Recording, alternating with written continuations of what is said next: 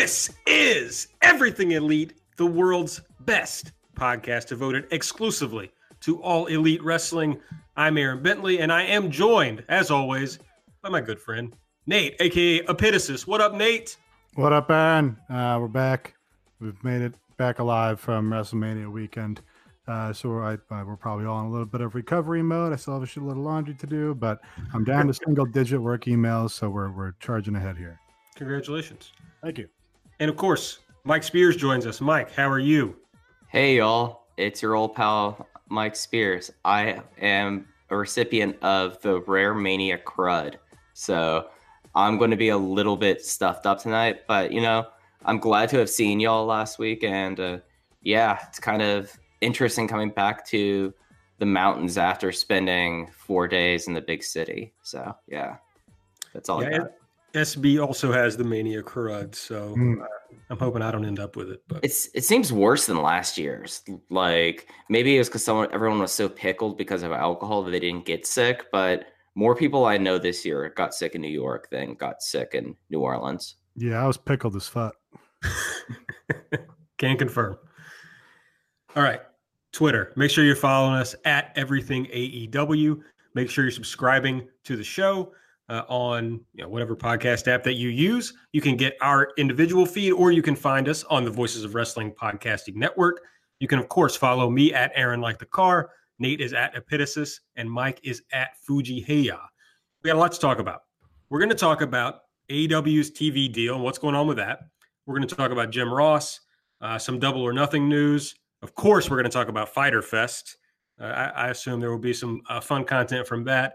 We're going to go over Mania weekend a little bit, uh, talk about some injuries to some OWE talent. And of course, we will be recapping uh, this past week's being the elite, or this week's being the elite. I'm all screwed up because of travel and whatnot. This week's being the elite, last week's double or nothing. No, last week's road to double or nothing. Right. That's exactly right. Now, I will say we're recording this on Thursday night. So we just found out today that this week's Road to Double or Nothing is coming out on Friday. So we won't be getting to that. Uh, we will circle back to that next week if there is any big news in it. I think the place we should start is the TV talk. So this all kind of got uh, running last night when the former front row Brian uh, did a tweet saying that Turner Sports was going to present AEW at Upfronts on May 15th, which is basically just like presenting what your content is going to be uh, for advertisers, essentially, um, and other people in the uh, TV media game. So that was pretty quickly um, disputed by Dave Meltzer, among others, uh, The Wrap, who reported that the deal is not done yet uh, and might not be done by upfronts. So as of right now, the best thing that we know is that the deal hasn't been signed, or at least that's the, the news that we have. Uh, but it does look like TNT is a possible home. Uh, what we also know from the Observer, which dropped right before we started recording, is that the idea is for AEW to be both for a weekly primetime television show and then have some involvement with a streaming package. TNT has a streaming service called uh, BR Live which is a sports site built around various packages from uh, sports leagues. So if they get things done with Turner before 515, uh, they will announce that and, and present them at the upfronts. But Dave reports that they also have a serious bid from another company. So I don't, we don't really know where we stand right now. Uh, Nate, what is your reaction to kind of these disputing stories and what's going on with AEW and uh, TV? Um, yeah, I guess the interesting thing, I guess, to me is that Dave uh, maintains that there's another group on the table and that there's another bidder that's active here for the television deal. Um, that's pretty much contrary to what we've heard from everybody else. Uh, uh, we've had people say, you know, that it's going to be Turner and that Dave probably knows that it's Turner. um, but yeah, I mean, uh, uh, it's- it's been my understanding. This is what I was also drunkenly tweeting about on New Year's Eve is that it's Turner. So, you know, every every bit of information that says it's Turner just sort of confirms what I've been led to believe. Yeah, not only is that what we've been led to believe, it's what we've been led to believe for a long time. Uh, as you were mentioning, you know, that you were first talking about that on, on New Year's Eve, So it was already out there, and some have suggested to us that the deal has been done for a very long time. But uh, Dave, it's interesting because you know Dave Meltzer usually seems to get some info from uh, the AEW side, so it makes you wonder if there's an angle there, or uh, what exactly is going on uh, with with Dave reporting what he's reporting. Yeah, so, I mean, I think we also uh, know that Dave is probably not immune to getting worked by people on the AEW side. So, sure, absolutely. So I'm just wondering what that, uh, what the possible uh, motive for that would be, and uh, mean, I can think of some, but I'm just not sure what the motive would be in this particular situation. Uh, Mike, your thoughts on the TV reporting? Well, as you all said, this is they've been the leading horse from the start, going back to when Nate was tweeting about it four months ago. So, the, if anything, this is just confirmation that these leaks are that have come out, especially before the official AEW announcement, are real. I think it's interesting that they're going that TNT seems to be the place there as really almost all of Turner Sports products are on TNT. There's some baseball on TBS, but really it's all focused on TNT. And I did talk to some folks who are aware of the uh, Bleacher Report live service, and it works kind of differently. It's an a la carte service, so it could be a way that I find kind of interesting that they could offer their own channel quotation marks on the uh, the, BR Live service, and that way, I guess whatever portion of this is a streaming package, and it kind of opens up a lot of possibilities. And I find that kind of interesting. That I mean, there was also a tweet that came from the account today that was Dave posting on the board about possible off seasons, which are more like the old uh, WWF Raw is War ones on USA in the 90s. So I think it's kind of interesting. I do think it's in Turner's best interests to have them at the upfront, especially with you launching this new property and you need to get the ad sales for it. And especially with the rumored amount of money that's going to be paid to All Elite for this, that you want to be able to try to get back your revenue from this new product. So I, I, I think it's, I, I kind of figured that about this time we'd start hearing things. So this is kind of lining up with my expectations. Yeah, I want to uh, pitch. Somebody pitched a idea to me um, that I thought was kind of interesting. Uh, we think that probably there's going to be a streaming aspect to this, um, but somebody also suggested, hey, you know, Warner Media also uh, is the parent company of HBO, and they're really looking to rebrand or revitalize HBO since it's been on kind of a downswing, except for the normie incest show Game of Thrones, which is propping it up. Um, so maybe that that would be kind of interesting. I did ask somebody about HBO if uh, they had any, uh, you know, heard anything about AEW, and they hadn't. But that'd be, uh, you know, they lost their boxing recently, so it'd be interesting to see if they put like a different combat sport on there to draw some of those fans over to HBO for like the big events. Yeah, losing boxing is a huge thing for HBO.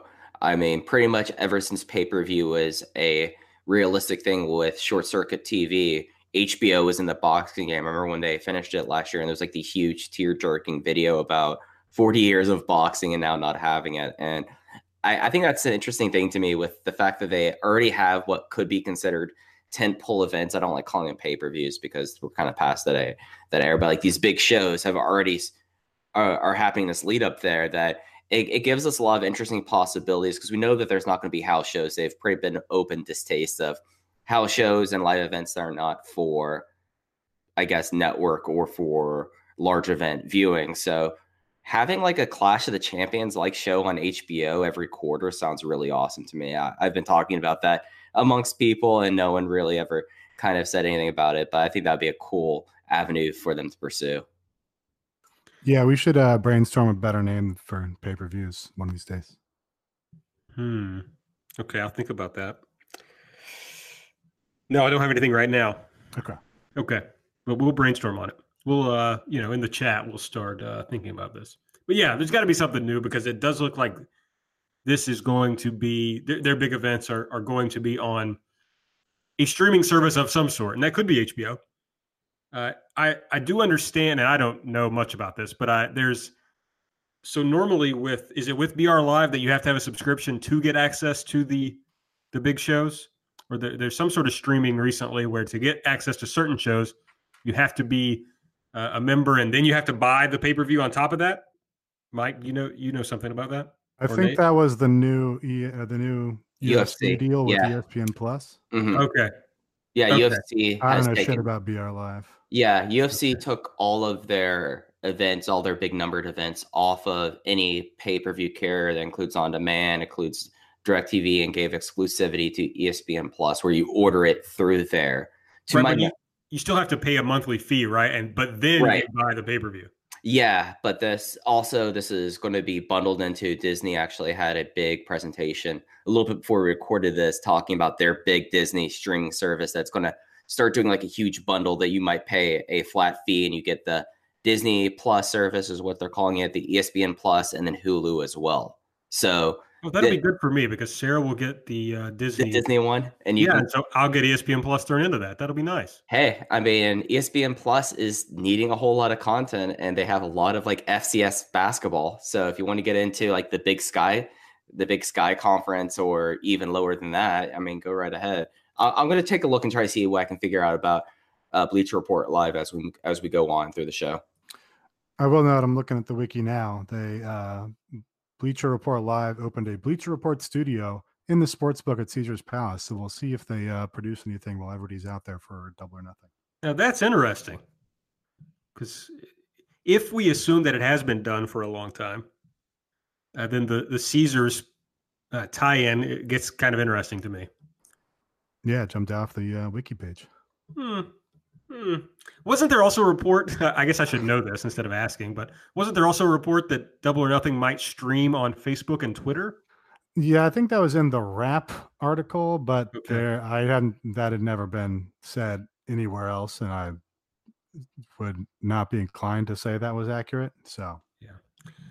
Well, let's we can get a little more into Double or Nothing. I guess an easy place to start is with this week's Road to No, I'm still screwing that up. Last week's Road to Double or Nothing. So the point of this episode, episode 10, was largely about giving us uh, the talent that's going to be, you know, on on microphones for uh, Double or Nothing. So the first person that we see in this episode is Alicia, Alicia Atout, who is going to be the backstage correspondent for Double or Nothing. She apparently did the same thing for All In. Uh, you know, I didn't watch the uh, broadcast since we were there, so I, I really didn't know that, but now I know that.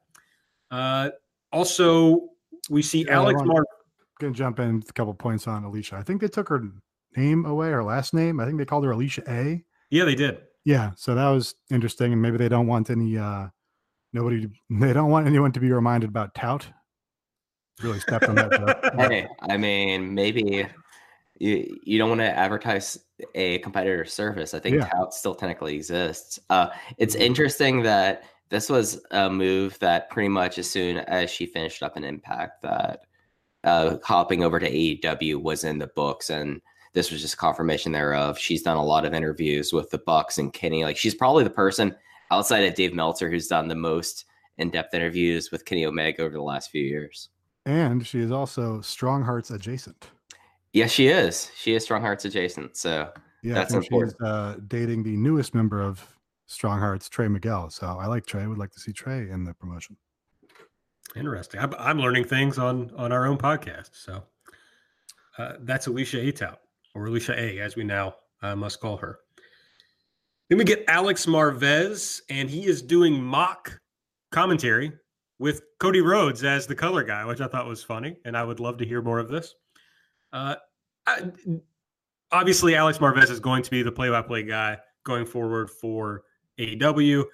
Uh, I thought it was kind of interesting. I don't know if it is that the the matches that they showed uh, the mock uh, commentary on, one involved Austin Theory, and the other involved uh, David Arquette. And so I assume that it's at least intentional that they showed what they showed.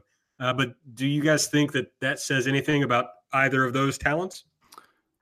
Um, I mean, it jumped out at me that Austin Theory was in there because he's in the pipeline, um, and seems like you know it it should should be imminent that he would go to NXT or something since he's like Gabe's golden boy at the moment. Um, but I think they also wanted him a while ago and he didn't go to NXT. So Uh, yeah, I mean, Austin Theory, uh, I I'm prepared to just decide that he's actually good if he signs with AEW instead of the WWE. So.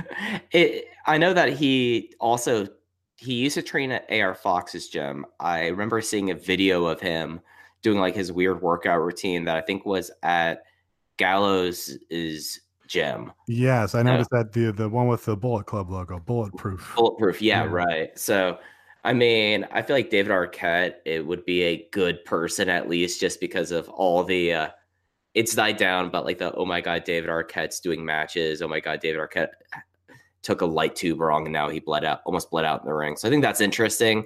I, I think Theory is just there just because that was the footage they had. I mean, it was a it was a Georgia area promotion that they used, and he's been pipeline pretty much now going on what what Bentley like three years now. It feels like like he's been pretty much ever since like he did the show in the Fern Garden, it, it was very obvious where his destination was.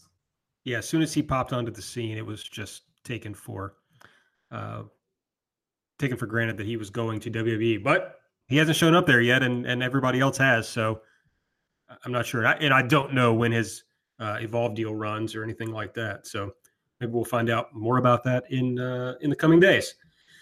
I thought it was funny in the episode that they're calling Double or Nothing Dawn. I don't know, just popped me when I heard him say it. It's easier to say rather than Double or Nothing. So sure, yeah, uh, yeah. Next, after that, we saw uh, Excalibur and Cody largely talking about that he didn't want Excalibur mainly because of the mask. And but after he heard him on All In, he thought he did a very good job, and so he was excited about bringing Excalibur in to uh, at least at this point, it felt like complete the commentary team. The next segment showed Brandy Rhodes hanging out with Justin Roberts, who is going to be the AEW ring announcer. And then they do a, a fun little bit where Brandy's kind of concerned that uh, Justin might have some ring rust, hasn't been doing very much work lately. So Justin uh, pretends he's taking a cell phone call and uh, announces that he's hanging out with Brandy Rhodes, but in announcer voice and uh, similar does uh, similarly does another bit asking QT Marshall if he wants an announcer voice orange. So uh, this was funny, and I think it was right after this. Oh no, that there's a BTE bit that's similar, isn't it? I'm getting them confused. Yeah, they they continue this on BTE, so a little more continuity where we see maybe that they're sharing footage here. Then we see Cody talking about the greatest announcers of all time and, you know, he runs down Gordon Solie and Gorilla Monsoon. And then he says, but we're getting the greatest announcer of all time. And we see Cody uh, pulling up to what is Jim Ross's house. And we get a little segment with Jim Ross. Uh, he talks about losing his wife and how he needed to get back in the game to kind of, you know, kick the the sadness that uh, engulfed him after his wife passed away. And he talked about not just doing commentary, but that he wanted to work with the roster, uh, you know, do some development work, which of course he did for WWE. He does some selling for AEW as a new way to present wrestling, that he's excited about the way the presentation is going to be. That's something that drew him in.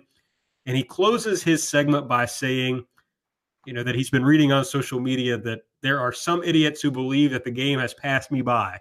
And all I can say to them is stay tuned. This would be interesting, except that I just don't believe that Jim Ross is self aware enough to realize that he has to improve upon what he was doing for uh, AXS. So uh, we've talked about this in the past, but not really excited about Jim Ross being anywhere near commentary, even if it's just on a big match. Just he was so bad for AXS that I don't have any faith that he'll be any better yeah, it was nice to see uh, every side, the entire spectrum of wrestling Twitter come together and uh, be negative on them using Jim Ross for commentary. Pretty much nobody was happy about it. Uh, nobody liked his New Japan work. Uh, he did just a, a, really resoundingly impressive job of insulting the viewer for watching and, and enjoying New Japan, um, which is quite a feat considering he used to work for the WWE, and that's the entire reason the WWE exists is to insult the viewer for watching it. So um, yeah, you know, he he did a I guess Ross report episode where he said he doesn't like three man teams and he doesn't like them when they haven't worked together. Uh, and Bix quoted that and said, "Oh, great, he's already you know burying the product," and you know, pretty accurate. So, yeah, um, this is going to turn people off the promotion and probably turn people off the show. And I don't really get why you do it, especially when he was like directly disrespectful to the Young Bucks um, in those matches and shit. So, whatever.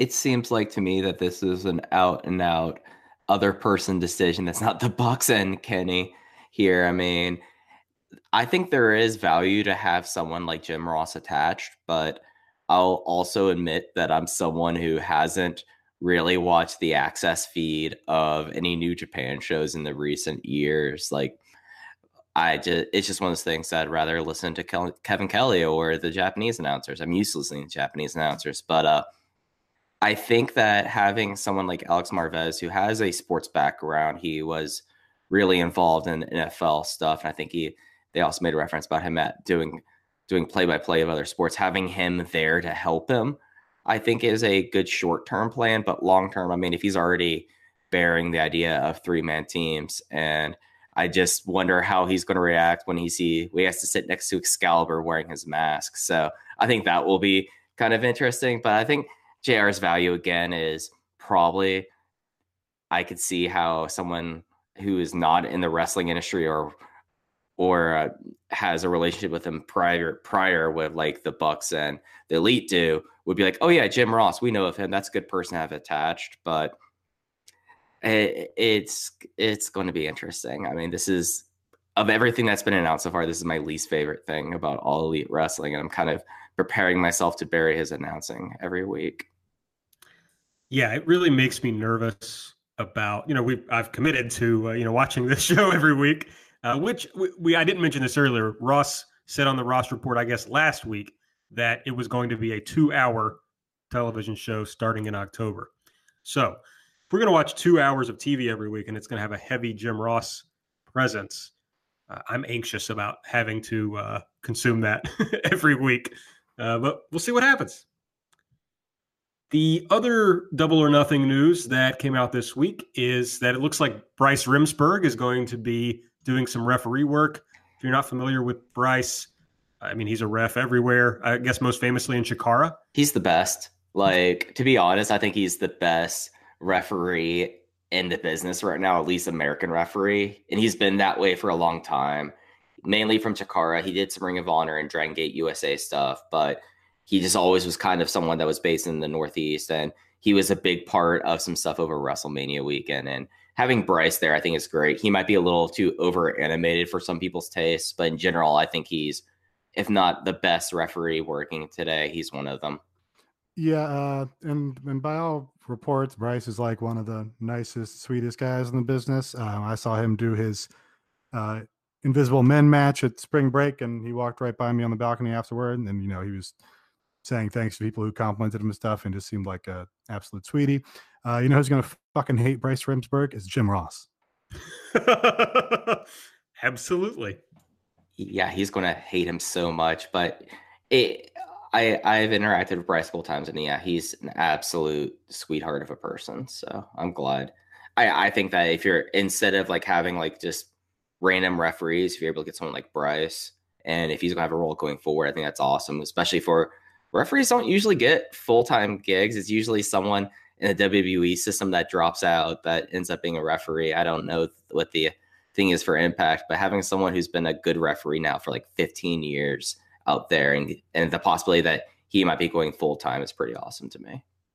Folks, if you want to get signed by AEW, do something that a lot of people uh, post on Twitter. Yeah, at a, at a GCW show, get some gifts going, and you're made in the shade. Yes, uh, we're going to talk about some other people, but it's just like anytime a, a big clip goes v- even vaguely viral, you can find the Bucks and Cody in the replies being like, "Hey, you want to come work for us?" So do that, and and you'll be in. Yeah, I'm gonna uh, I'm gonna gif you on your microphone right here. And oh, so thanks. Yeah, just get both of us. You know, I, I I I think we were open for episode one about being willing to sell out. Oh, absolutely. Couldn't be more open. I mean, if it's something must have to work with Jim Ross. I, I, at least could talk to him about college football. Like that's like the one thing sure. I could do with him. But other than that, I'd be like, dude, I have no use for you. I mean, he's just gonna make like, you know, vaguely racial comments about the Miami Hurricanes and them being too urban or something for college football. So I that's fair. That. Yeah, Jim Yeah. Ross definitely doesn't think college players should be paid. Oh, absolutely not. He thinks that needs to go back to like the Bear Bryant Junction, J- Junction Boys. Like that's what he wants. Thanks. Uh, okay, other double or nothing news. Mike, I think you got some notes from Yeah. OWE that could be uh, relevant to double or nothing. Right. So there were a couple injuries over the last few weeks as Strong Hearts have been doing a bit of a tour, and it's going to finish up in Japan. But it's not all the. It's just been a couple of injuries that happened. The first one was in Taiwan. I want to say on the 31st. I don't have the date in front of me. It looked like that CIMA dislocated his elbow, and he tweeted about it. And dislocated a, originally everyone thought it was a shoulder shoulder injuries are serious business because you don't know how long it's going to take to heal. And CIMA is someone in his 40s now and it just takes longer for that to heal. Looks like it's his elbow and he's still kind of on social media right now. Usually when you see injuries especially with japanese wrestlers they'll usually disappear for a little bit and you won't see a whole lot from them but so i expect him to be at double or nothing i think he'll be good to go by that point Someone that we've talked about briefly on the show that I think will not be at double or nothing now is Takehiro Yamamura. And he was the guy in Strong Hearts that was injured severely in 2017. And it, it looked like it was going to be a career ending injury. It was a cervical concussion. So he got off a springboard drop kick. And he had another, uh, they haven't come out exactly and said what kind of injury it is. And I'll say that with the caveat of being in New York for Mania Week, I wasn't necessarily able to go and talk to people about this or go through and translate tweet tweets from this. It happened in Wrestle One last week. Uh, he was in the hospital originally, and he's been released about it. They, there was issues about they thought that there could have been something that, like of a variant of a stinger, but I think it's pretty fair to say that he's not going to be a part of Double or Nothing. There was the rumor going around that there'd be some of the other Strong Hearts members at Double or Nothing potentially in the over budget Battle Royal. I think it's fair to say he's not going to be a part of it at this point, and it's he might not be wrestling. I mean, he was someone that probably should have uh, like the doctors were trying to get him to consider a post wrestling future in late 2017, and he comes back and within two months reoccurs that injury. So it'll be interesting to see how this kind of plays out, but it doesn't sound good for him at least. All right, we've also got some more news on the AEW X CEO show that's going to happen on June 29th in Daytona Beach. I guess the biggest news that's come out about this is it has a name and a teaser trailer. It is going to be called Fyter Fest. We learned that in a video that was uh, at least uh, sold as being, you know, released by Kenny Omega last week. Um, Nate's going to tell us some more about that in uh, the BTE recap. But basically, Kenny drops this video that is a riff on the Fyre Fest video and Fyre Fest generally, and uh, sells this thing out. It's going to be, you know, uh, hot women, a lot of gamers, and uh, you know, if you want to hang out with hot women and watch great wrestling, you can come to Fyter Fest. So, pretty funny video, I thought. Yeah, I thought it was pretty good. Uh, Mike made the point that it's cool to see a wrestling promotion parody something that's like timely and like of the moment instead of from like five years ago. Uh, of course, when this video first came out, Meltzer had no idea what it was parodying, and he had no idea, and I don't think Alvarez did either. Um, but yeah, it was cute. It, I it, I like that it has separate branding than just CEO now. I think that's probably smart, is to brand it as its own sort of thing. Yeah, I think it's really kind of funny how they've also played into this with being the elite as well. On that, Kenny has no idea about why modeling something after Fyre Fest is a bad idea and, and is ignoring the documentaries about its decline. I also enjoy the fact that, much like Fyre Fest, they developed a fake website for it, and you can get cabanas that, you know, that was the big story there that everyone had like a private villa or cabana there. And have you all looked at the website? The website's actually kind of funny. No, I tried to click it when it came out, and it was uh, overloaded or whatever, which I thought was a was a bit. It might have been a bit, to be honest. I think I don't think it was a bit. They did eventually get the website up, and they had a bunch of like ridiculous ticket packages that were all, all already sold out. Um, I just saw that after the fact, though. I did not did not have the time, having returned from Mania, to to peruse in depth. The other news we have about Fyter Fest is the main event, I suppose, which will be the Elite, the Bucks, and Kenny Omega versus the Lucha Brothers and Pac. So this is a very cool match. I feel like, uh, especially because it shows that Pac is going to be around more. It shows the Lucha Brothers Young Bucks feud is is going to continue, and it's just it goes with what we were talking about earlier on this show, not earlier on this episode, but on previous episodes, that this is not going to be the same level of show as a double or nothing. So this is the kind of main event you can expect, which I think is a great idea. Yeah, it's also uh, Pac's first ever match, to my knowledge, with Kenny Omega, and the first match he's had with the Bucks in 12 years, which is pretty cool. And I I love this match. Like this is a, this is a match that Daytona Beach is not too far from me, and it makes me think about okay, is there any way I can get in and out for this show now because that match draws me to it. So I think this match rules. Yeah, kick ass match. The other thing we know about Fyter Fest is, according to Dave Meltzer, at least as of right now, Chris Jericho was not asked to do the show. Apparently, his contract has a specified number of maximum dates. So they may be trying to save dates and not use him for uh, some of the smaller shows. All right, we got some more news and rumors about talent that could be coming to AEW or just, you know, generally around the industry. Uh, the biggest one, for, for my money anyway, Hikaru Shida signs with All Elite Wrestling. Uh, Hikaru Shida is a is a Joshi, mostly wrestles with Oz Academy uh, and some other. I've been watching her some in Sendai Girls lately, so she's a freelancer in Japan, works a lot of different places. The story is that she is going to be full time with AEW. We'll be going back to Japan monthly to work uh, the place Makai that she also does some work in. I'm probably pronouncing that wrong, but she's going to be moving to the United States, and uh, it sounds like she'll be a real tentpole for the women's division. Yeah, let me correct you on one point, uh, Aaron. Awesome. Um, I'm going to quote this from the from the Observer. Hikaru Shida, 30, is close with Kenny Omega. She was a teenage actress in Japan more than a decade ago, who was part of a teen idol group on a popular television show called Muscle Venus in 2008-09. She was a pop star outside of wrestling before wrestling. The group also recorded one single. Later, she did a movie about pro wrestling called Three Count, where she had a starring role. She learned pro wrestling for her part in the movie and liked it so much she became a regular pro wrestler. So, in fact, Hikaru Shida is an idol. well, wrestling is idols, so Wrestling is idols. that's a great uh, backstory. Yeah, and reading that really uh, rang some bells with Hollywood Jarena, who I think is also Ooh. friends with Kenny Omega. Well, and it, I mean, it's like you listen to that, you're like, oh, okay, it makes sense to me that she's friends with Kenny. Mm-hmm. Well, yeah, friends.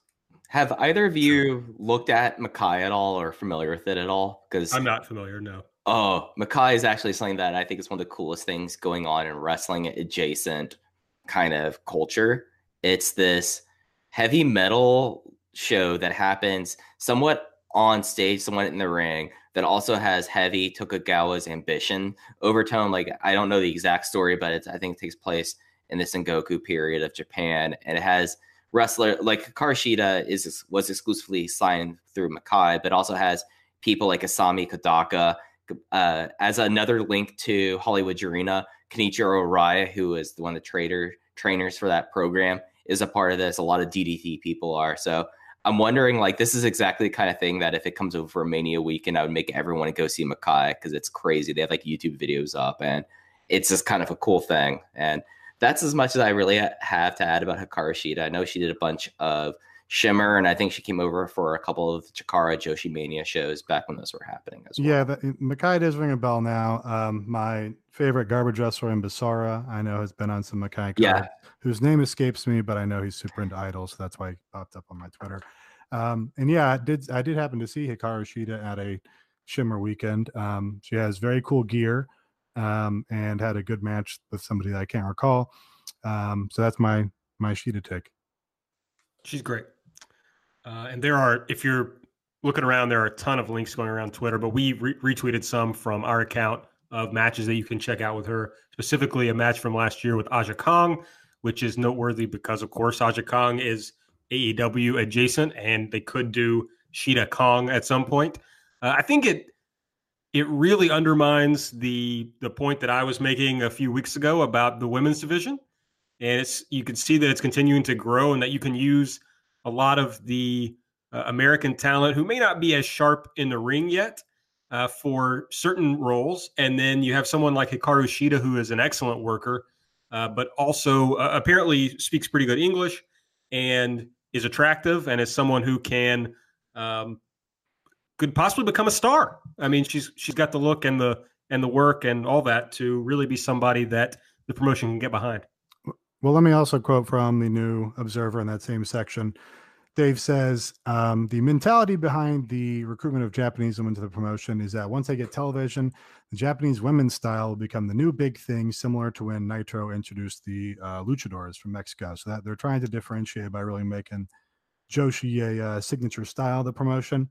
Um, well, we'll talk about Mania later, but uh, having seen like authentic Joshi and you know uh, top Japanese women against other top Japanese women, uh, I think that's the smart way to go. It does have it did uh, pop and just have a different energy than uh, the straight women's wrestling that I've seen in the states.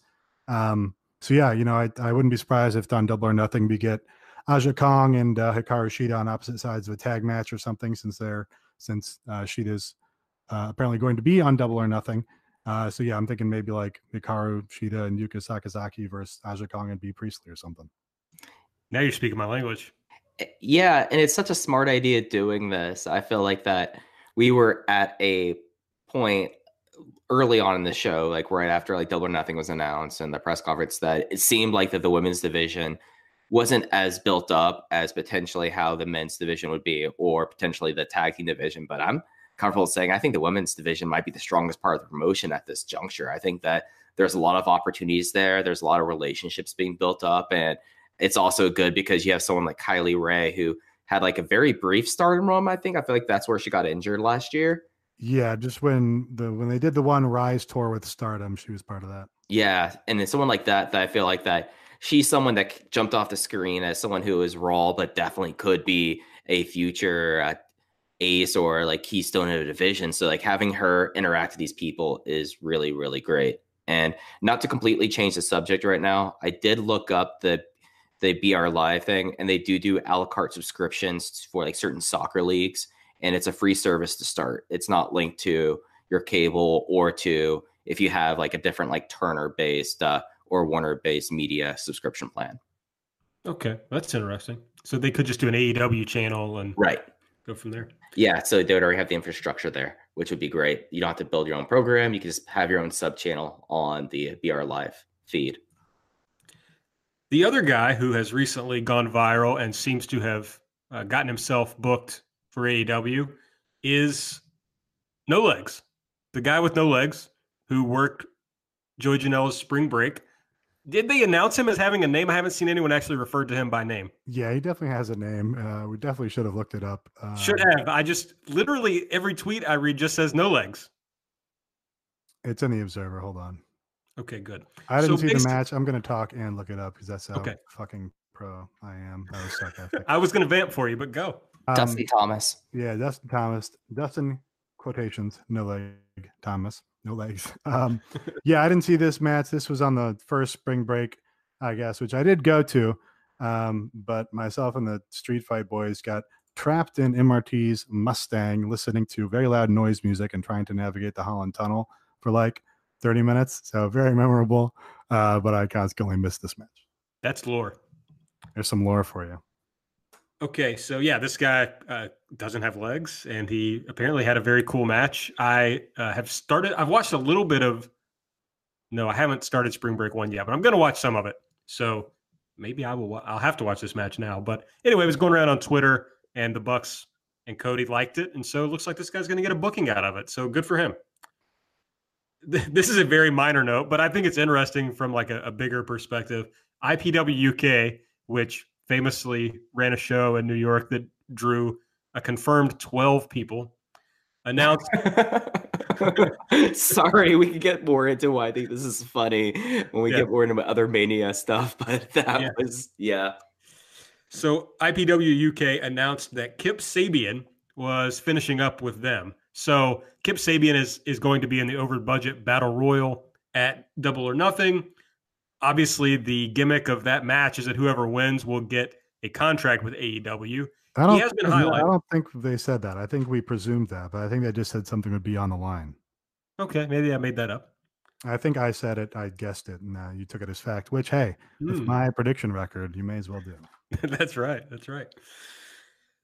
So now I'm extrapolating that even further to say that uh, Kip Sabian is probably going to win and, and therefore start working with Mhm. AEW full time, and that's why he's finishing up elsewhere. Although he would seem to fall more into the category of people that they say they want to keep working so that they can, uh, you know, just stay fresh. Mhm. But it's weird, you know. Some people who are attached to the promotion seem to be finishing up their indie bookings. Others aren't. Joey Janela just showed up on Beyond's uh, weekly show last night and said he would still be coming to Beyond. So, uh, Also showed up at WXW and challenged for that title, I believe. yeah. So it's it's just it's so unclear to me at this point uh, what the different levels of, of talent are going to be like as far as their contractual status and their obligations to the promotion. Uh, but I thought this was at least noteworthy that, I mean, it could be completely unrelated, but at least noteworthy that Kip Sabian was finishing up with IPW UK.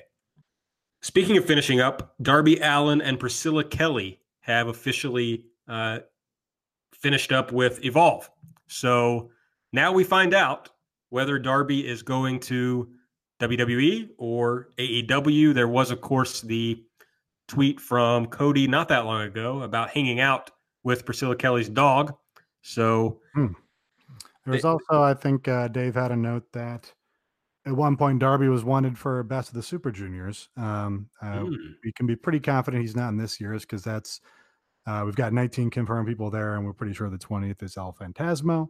Um, but yeah, it seems like hopefully AEW is the likely landing place for these two because they're both extremely cool. I would love to see Darby in a Best of the Super Juniors. I mean, we, this is what we discussed when we were on when I was on Everything Evolves was whether Darby would fit in on a Best of the Super Juniors. And What did I say there? Um, I think I sold you on the idea that it would kind of look weird if he came through with his uh, like uh, Kurt Cobain Daisy Dukes and tights for sure. underneath them, and it would be a very odd sort of aesthetic. Yeah. Um, but I think the matches would have kicked ass. Um, so yeah, it would have been nice to see. But uh, hey, maybe there's some hope for AEW and New Japan uh, Hmm. post Madison Square Garden. Yeah, I want to see Darby versus Shingo. I want to see Shingo actually try to murder him. I think he could. He would probably do a better job than Walter. I mean, we'll see. Uh, another note from the Observer: While this has not been confirmed within the industry, the belief is that the Usos have signed with WWE, or at least are staying there. Uh, one person high up used the term "fairly certain" when talking about them signing a new deal and staying. Um, more from Dave. There are a few who are tight with AEW management, or who are really into wanting to be featured and create a legacy of being top stars, and feel that's not not going to happen with them. Uh, this is written like Dave writes, so I shouldn't have read it. I should have Yeah, I was gonna say, should have summarized. Yeah. So uh, basically, you got some NXT talent who, and some main roster talent who feel like they're not being used that well. It might be reaching out to AEW people to see if uh, they can move around. So we'll see what's going on with that. I think that'll be more of a, a big deal once AEW announces television and we see, uh, you know, what kind of money they have to uh, to throw around. So I mean, they already have a lot of money, but they're going to have even more if they have a big uh, TV deal that they can rely on. And so the cons know they're not just going to be bleeding money if this thing fails. Last note um, apparently, Sasha Banks tried to quit WWE over the weekend. She was upset that she found out at the last minute that she and Bayley were going to lose the tag titles to the IIconics. She thought she they were going to get a strong run and bring credibility to the belts and establish them as serious belts. Yes. As I said uh, pre show, Sasha is the biggest mark, uh, probably in all of pro wrestling. Um, Uh, just amazing. But as you probably know, she canceled an appearance on a on a television show and is apparently did somebody say she's in the Dominican Republic? She's she's gone somewhere on vacation apparently and is away from the promotion. So yeah, this seems like this is something that like Twitter's going to lose its mind over for the next 90 minutes, but seems inevitable that she'll like, you know, resign and she and Bayley will go on to lose the second set of women's trios titles that mean absolutely nothing. It's some fucking show in Largo. I don't know. like I loved Sasha's Sasha like Banks- cool. Like, yeah, she's good. Yeah, I uh, loved the experience of kind of watching her rise to the top of NXT and then getting to see the group of them go to main roster and and really establish a women's division in WWE. But I'm not sure that I would want to deal with her uh, if I were running a promotion. She seems she seems hard to deal with. Oh no, I don't. That hmm, hmm, that's a take, I guess. Is it? Yeah, I don't know. People that are hard to deal with are always the best wrestlers. I feel like. I But mean, you low want key. somebody who like wants to quit because they're going to lose the the titles.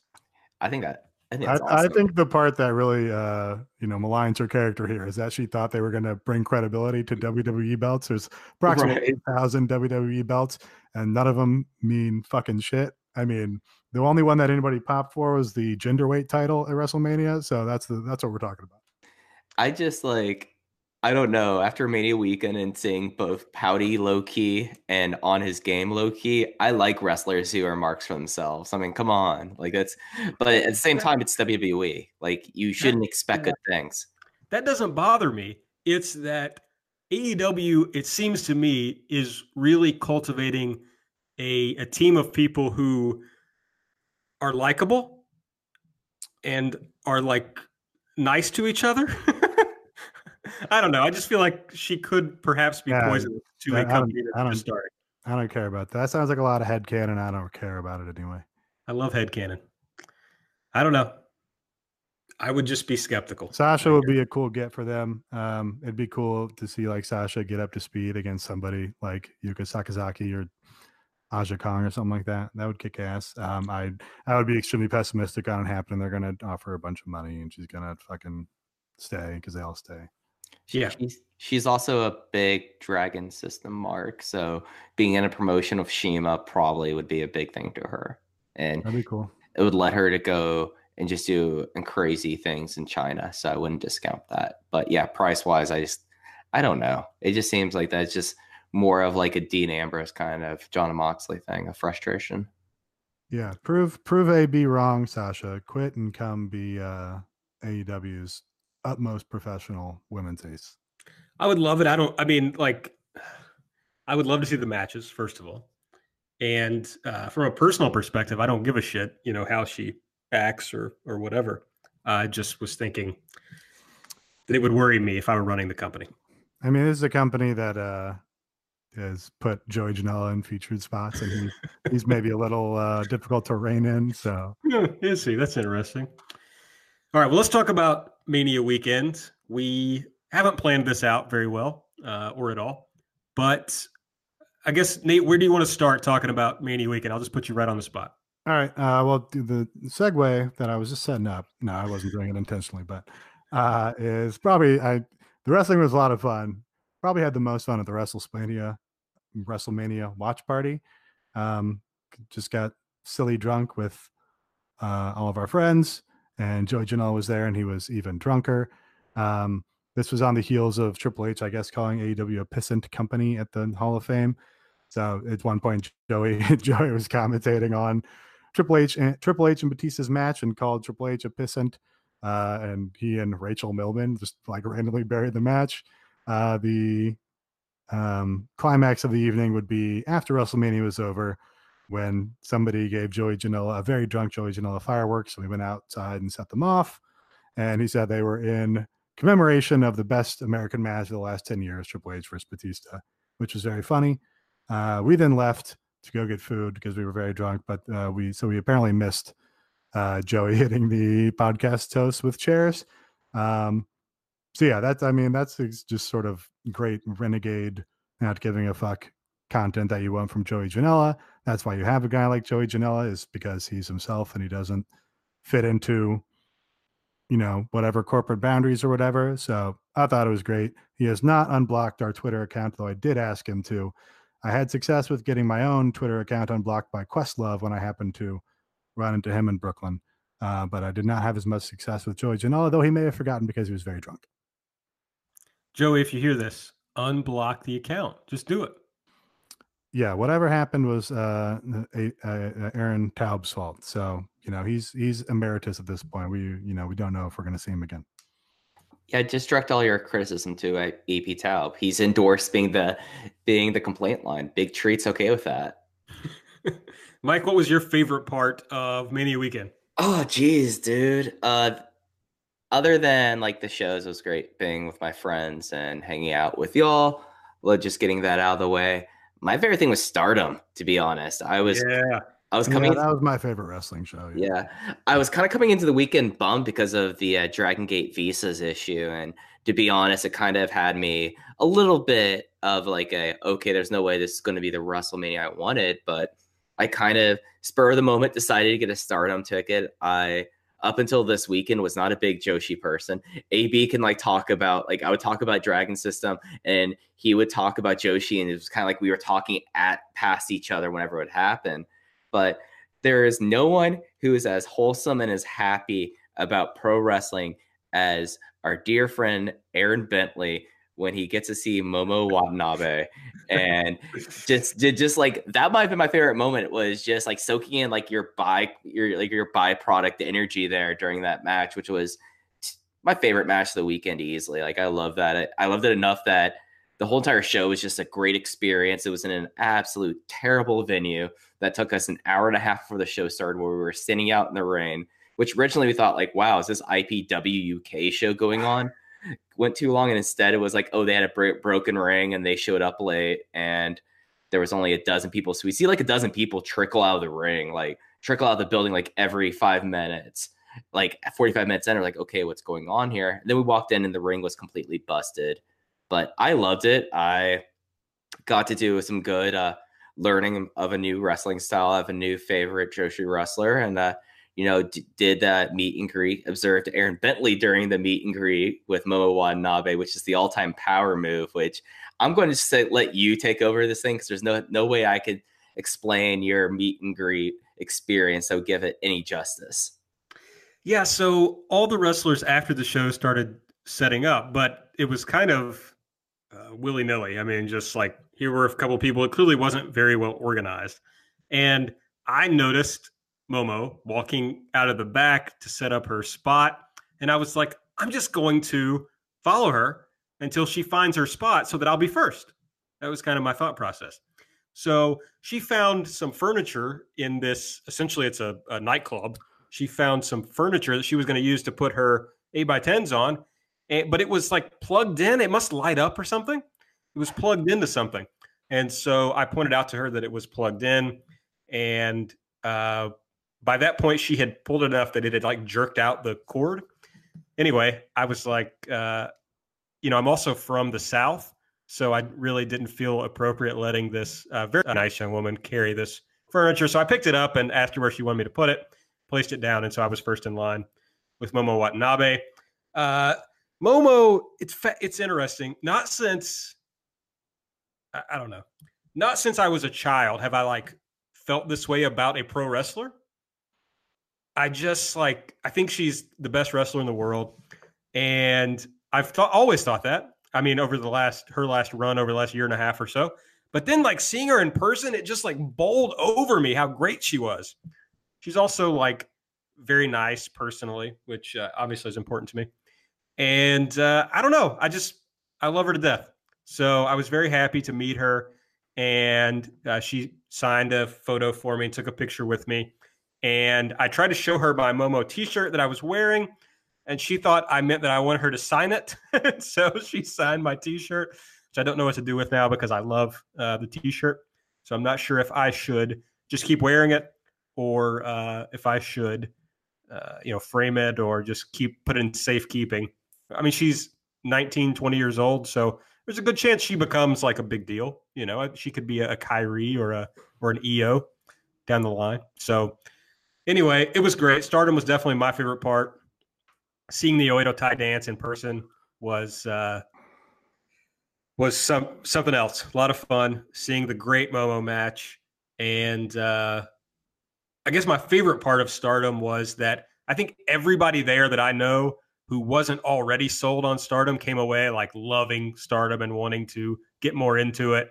And so I'm excited about that. And we've all been really cracking up at the stipulation they're planning for the next show, which involves one team having to either give up their masks or the other team having to stop doing their signature dance. So, and now note here, they don't wear the masks. I mean, they wear them out to the ring, but then they take them off. So it's not a traditional mask stipulation. So yeah. I thought uh Stardom was definitely my favorite wrestling show. I actually liked the main event more than the Momo versus Utami match. I just thought the main event was awesome. Um, seeing them, you know, I don't know how many, eight women going at full speed, really laying shit in, you know, seamlessly transitioning from one spot to the other while everybody else is like keeping busy brawling on the outside.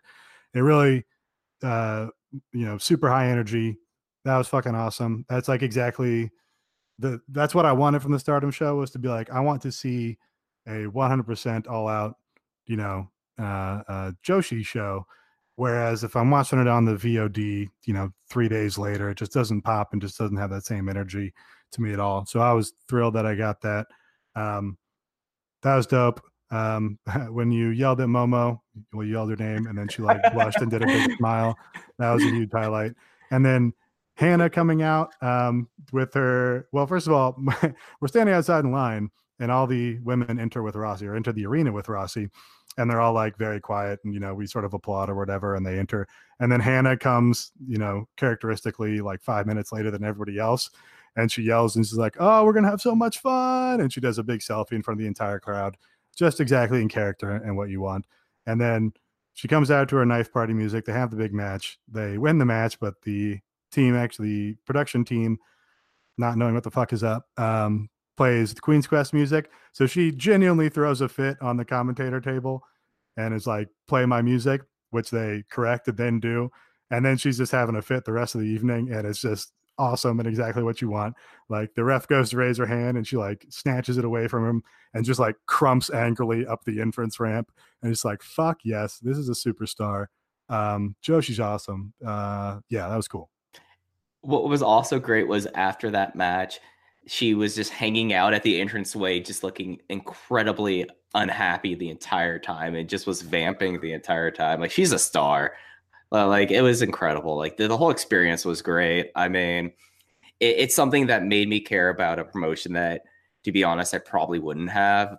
To the extent that I'm actually uh, too emotionally invested in the fact that if Queen's Quest loses their masks, I'm gonna be very depressed for about a good period afterwards. I mean, Konami names her mask. You can't break up that relationship. That's terrible. So yeah, no, that show ruled. It was again great hanging out with our friends. We got to see Aaron Taub, who was on assignment at the, the complaints desk. He became big treat this weekend as he kind of took us around and always had treats for us. He always was like, "Oh, go here for treats." So me being a dipshit, I started calling him Big Treat nonstop. So if you ever see Aaron Taub on the street, call him Big Treat. I'm trying to get his local chapter to start calling him Big Treat as well because I have to run things into the ground. But yeah, the whole entire weekend was a whole lot of fun, even though I feel like that I've been hit by a truck. All right, Nate, you want to talk a little bit about the Madison Square Garden show and any any effects that might uh, have that are relative to or relevant to AEW? Yeah, I mean, this is all totally speculative. Uh, we sure. also all went to the Madison Square Garden show, which I think everybody knows the consensus on. The New Japan stuff was great. And Ring of Honor, you know, had maybe some fine matches, but just totally fucked it up with their stupid angles that they crammed into everything. Um, was in the Observer today that like uh, God and presumably the rest of New Japan was not aware of the Enzo and Cass angle um, and they were genuinely heated about that, especially uh, Tanga Loa and Tama Tonga. Um, and yeah, it's like uh, I, I think it's pretty much quickly become the consensus that New Japan would be better off disassociating from Ring of Honor because you're kind of uh, dragging down their product with these dumb angles. Um, and uh, you know, if that if that becomes like a critical mass sort of thing, that's probably where AEW stands to gain because you know what's keeping New Japan and AEW apart at this juncture is Ring of Honor's uh, you know politicking there. Yeah, I think all that's reasonable. I mean, at this point, I don't have any reason to believe that New Japan proper cared or that it had any effect on them, other than you know what we've seen from some of the lower level talent. But it is possible that with I think the bigger story is that the power uh, is changing hands in Ring of Honor, and we see that Bully Ray and apparently um, Joey Mercury are getting a lot more power inside Ring of Honor, And so I think you could really see not only that promotion change and the way that they present their product change, but we don't know what type of relationship with uh, New Japan or how that could affect the relationship with New Japan just with those people having more power in the promotion. So Nate's right that if them faltering is the best thing that could happen for AEW that they could slide in because otherwise I don't think New Japan's going to upset the apple cart unless things get bad for some reason. Yeah, you know, in the Observer, um, Dave said that the relationship is solid despite you know the reception or reaction or whatever. Um, we, I mean, we, it, it's no surprise, no shock. It's you know uh, not news that Dave is often more uh, likely to represent the Ring of Honor office side of things. Um, a lot of the time, maybe. So that's I mean, that's my perception anyway. Um, so I guess the next thing to keep our eye on, and as far as that goes, is the next Ring of Honor New Japan joint shows are like less than a month away. So they haven't announced any talent yet. So we'll see who they send over. Um, and just you know, the NWA does a better job of booking the New Japan guys at this point because they're putting Kojima and Nagata up against Brody King and PCOs, and that's better than anything Ring of Honor is doing. So, yeah, that's gonna get me to watch part of an NWA show. So the NWA is fucking awesome. They've got um, Josephus. Josephus, the Kingdom of Josephus, is great. Um, you know, Magnus is whatever, but he's you know the fine presenting champion. Um, yeah, the NWA is good as shit. I just uh I think that's something that needs to be kept in mind. And our friend Cara brought up when she was on the show a few weeks back is these uh, webbed relationships and alliances are such like a involved thing at this point that you have this entire axis that's Ring of Honor, New Japan, CMLL, and Rev and Rev Pro. And if NWA and Stardom, NWA Stardom, like you have like the, these whole like, championship wrestling from Hollywood. Well, championship wrestling from Arizona. Let's not forget about that one also. No, certainly not. But the, the big thing is, is that some of these relationships, you just can't straight just go one for one sub out Ring of Honor for All Elite because Ring of Honor is allied with CMLL. Mm-hmm. And CMLL is not going to be happy if All Elite comes over with how strong a relationship All Elite seems to have had with AAA. So there, there's all these things happening that makes me feel hesitant to think that this is going to happen as well. But it, it, it definitely had a feeling of it being very discordant in the building there. But who knows how much New Japan office truly cares about uh, horrible people running in for a crowd and very bad shoot angles, or work shoot angles rather. All right, I guess it's time for the being the elite recap, Nate. All right. This is um what is it? Mondays being the elite. So this week's we've got Bucks and Kenny at the United Center for a Bulls game. Kenny obviously doesn't know anything about basketball, but he tries to fake it. Um, through his video game knowledge from like uh geez 15 years ago is making space jam uh, or space jam references and nba jam references um the bucks i've always had a thing about michael jordan they've uh always talk about him being the best so that's just proof that the young bucks are good um and uh watching this uh, you know in the off chance that kenny happens to hear this i would be interested to know if he's ever played barkley shut up and jam gaiden because it seems like that would be right up his alley uh, and I'm still waiting for my Kickstarter to pay off on that. Uh, this goes with Matt berating Kenny and calling him a dumbass because he doesn't know anything about basketball or the current NBA. Next segment, we got Brandi at poolside when MJF approaches. So I think this uh, uh, proves my previous supposition, which is that MJF has in fact moved into the Rhodes' home and is living in their uh, relatively unfurnished home. So that's curious. Uh, MJF says, despite Cody blowing up at him over the thing he overheard from Mexico.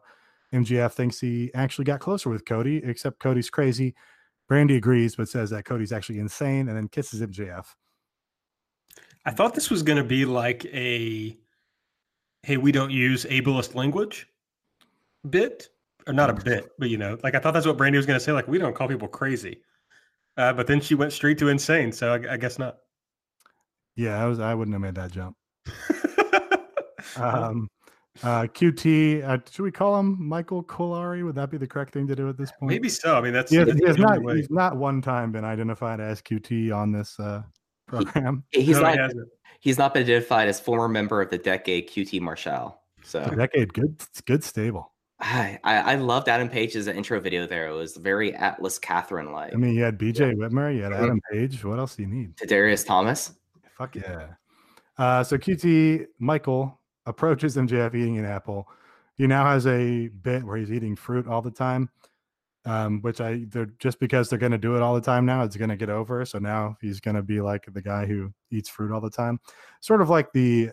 I mean, I wouldn't call it Russo esque, but the Russo school of hey, if you just give everybody something to do, then that gives them some sort of an identity. Uh, so MJF pushes him into the pool. So that was that. Uh, SCU in Times Square, he does their SCU bit. They do their SCU bit. Uh, a fan yells at them here, and I think says like TNA legend, AEW, let's go, something like that. Um, which uh, I get. You kind of expect that to happen when they're out in the streets filming filming these things all the time. There's like a weird cut to Christopher Daniels after this. He says, "Fuck you, bitch." Back at the other guys after they exit the scene. No idea what that was. Maybe just a weird thing they thought, thought was funny on the day. Uh, and then we go to Sam Guevara, who drops in on Cody. He's got his camera out doing his vlog shit. Uh, I presume this is in a Sammy vlog, but I was too lazy to look up how it looked on his vlog. Uh, Cody says, "Hey man, I understand. You know, you're trying to do this conniving babyface type, but you should have just embraced being an awful heel." Um, Cody makes a reference here to when they had a match, and Cody thought he was a pretty good wrestler, except that Sammy flicked him off during a match at a charity event where they gave away fucking bicycles. I thought that line read was very funny. This thought- was this was a great Cody performance. I thought. Yeah, this is my favorite part of this episode. I felt like that Cody is just really leaned into it with Sammy, and I felt like that Sammy's kind of character for the last few weeks has kind of been repetitive, but having Cody just like outright just drop truth bombs on him was great. Yeah, so Cody says he only brought him in as a favor. I think he says to keep him safe or a favor to Jericho to keep him safe. I don't know if you guys got something else from that line, but he was brought in as a Jericho, a favor to Jesus, a favor to Jericho for some reason. Yeah, I didn't pick up that line. Um, but Sammy's takeaway from this is not that Cody just destroyed him for five minutes, but he's just hyped that Jericho knows who he is. And again, just seems like Sammy G is a good guy here, and everybody has the wrong idea about him. I Okay, hope- we I was gonna say, I hope this turns into like he just suddenly breaks and turns out to be the biggest dickhead ever. I hope that that's the uh, the the resolution of this because this this has been like my favorite ongoing thing on the show. All right, we jump to the rise footage that we discussed on last week's show. I think uh, again we saw AEW saving Kylie Rae from the team of Zoe Lucas and Charli Evans and Jessica Troy, and I think a fourth person maybe. Uh, so there's a good pop for Brandi's entrance here, along with Nyla Rose and Britt Baker. Um, and then this ends with Nyla getting into it with Kylie, which is, I guess, to build to their match at Double or Nothing. Uh, I, why did they not have ropes at this show? Did they really do a no rope match? That would be a choice. Um, all right, then we jump to the break room. Back in the break room with Justin Robert, Roberts, continuing his introduction that they set up on Road to Double or Nothing. Uh, Brandi tells Justin, "This is your space." So I guess his office is this break room now. I mean, I guess a ring announcer doesn't really need an office, but it's weird that he just like exists only within his break room. Uh, so they, again, they they pull back, and Mike Cuellari is there eating an apple, and Justin Roberts does the thing where he announces his name, and then uh, they show Mike Cuellari going and taking a piss, and Justin Roberts is looking over the bathroom stall, and he announces his name again. Um, did you did you all ever see basketball? W- when I was a teen, I have not seen it since. I I don't need to say how much I've seen the movie BASEketball, but Oh, I've seen it so many times. okay, cool. So I, Big, I'm big yikes on both you guys. Uh, but every time you say Mike Cuellari, I think of Squeak, Squeak. Scolari. Maybe that should be his name. That's a great name. I I literally made a Squeak Scolari joke not ten minutes before coming on this show. So basketball references still live. All right, I guess I think more. that's one of the first DVDs I owned, to be honest, which is own a it sad, for indi- sure.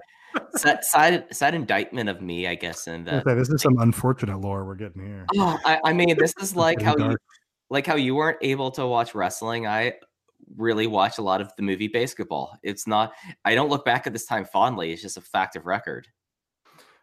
Yeah, I should clarify. I, I was not allowed to wrestling. I did or watch. I did. I was not allowed to watch wrestling. I still did watch wrestling, but I, that was the you know household rule. You just had to watch it under the under well, the I, cover. I had a I had a television in my bedroom, so it's not like it was difficult. But you know, right. anyway. Um. da- da- da. So now we get footage from the Bucks and Kenny on stage at C2E2. This is them announcing that the Double or Nothing match is for the AAA Tag Team titles, which I suppose had not previously been uh, explicitly stated. Then we get a Adam Page segment. I hadn't seen Adam in a little bit. Seems like uh, he gets some mail and he gets hate mail from Pac about how he's not going to be full gear ready.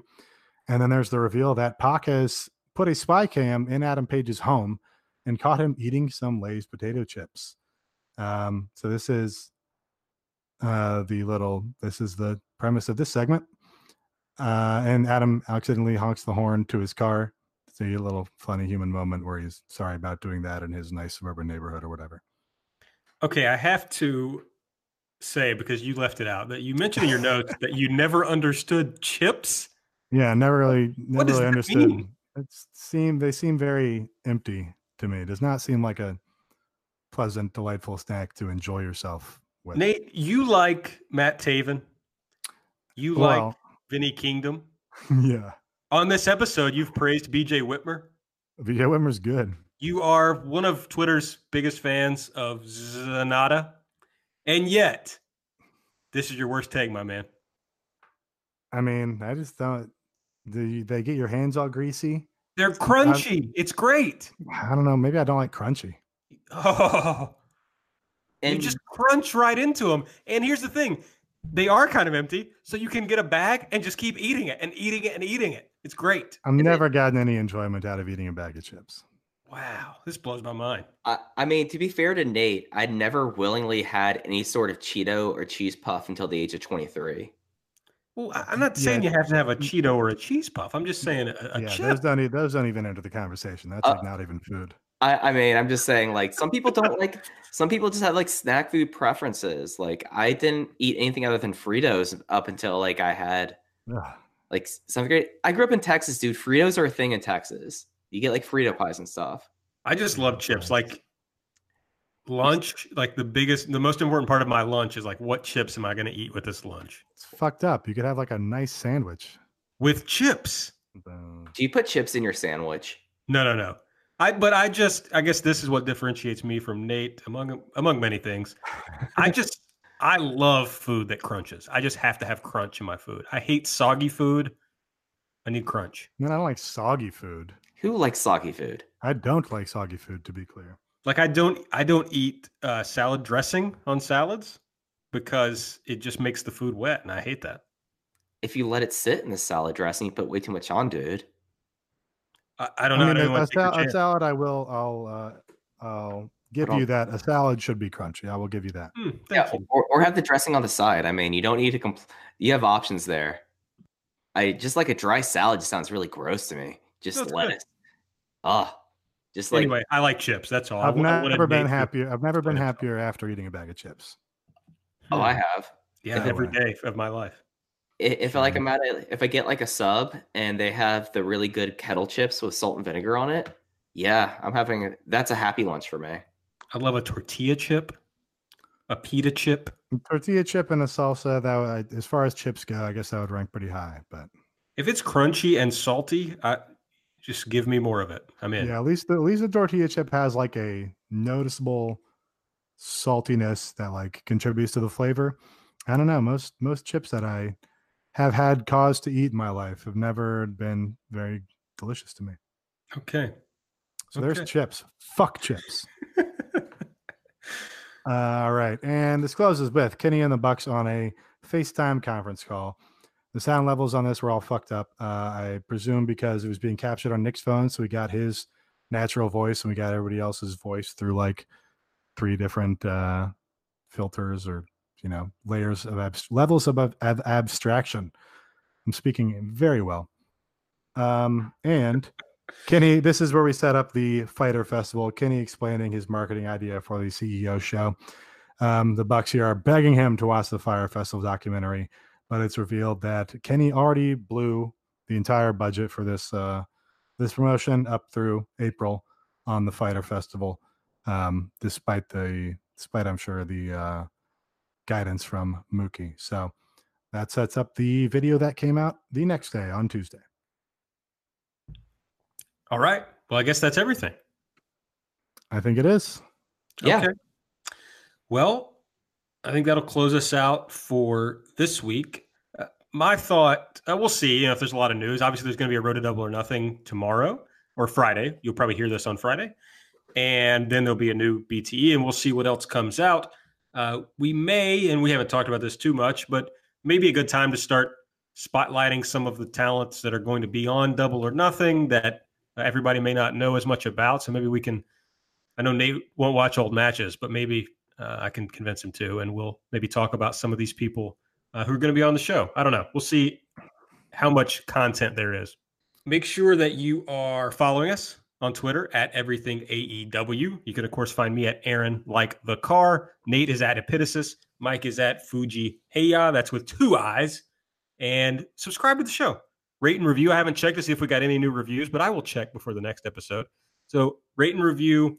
Subscribe either to our uh, specific feed or to the Voices of Wrestling Podcast Network feed and get us along with all the other shows on the network. I think that's everything. So for Mike, for Nate, I'm Aaron. We'll see you next time.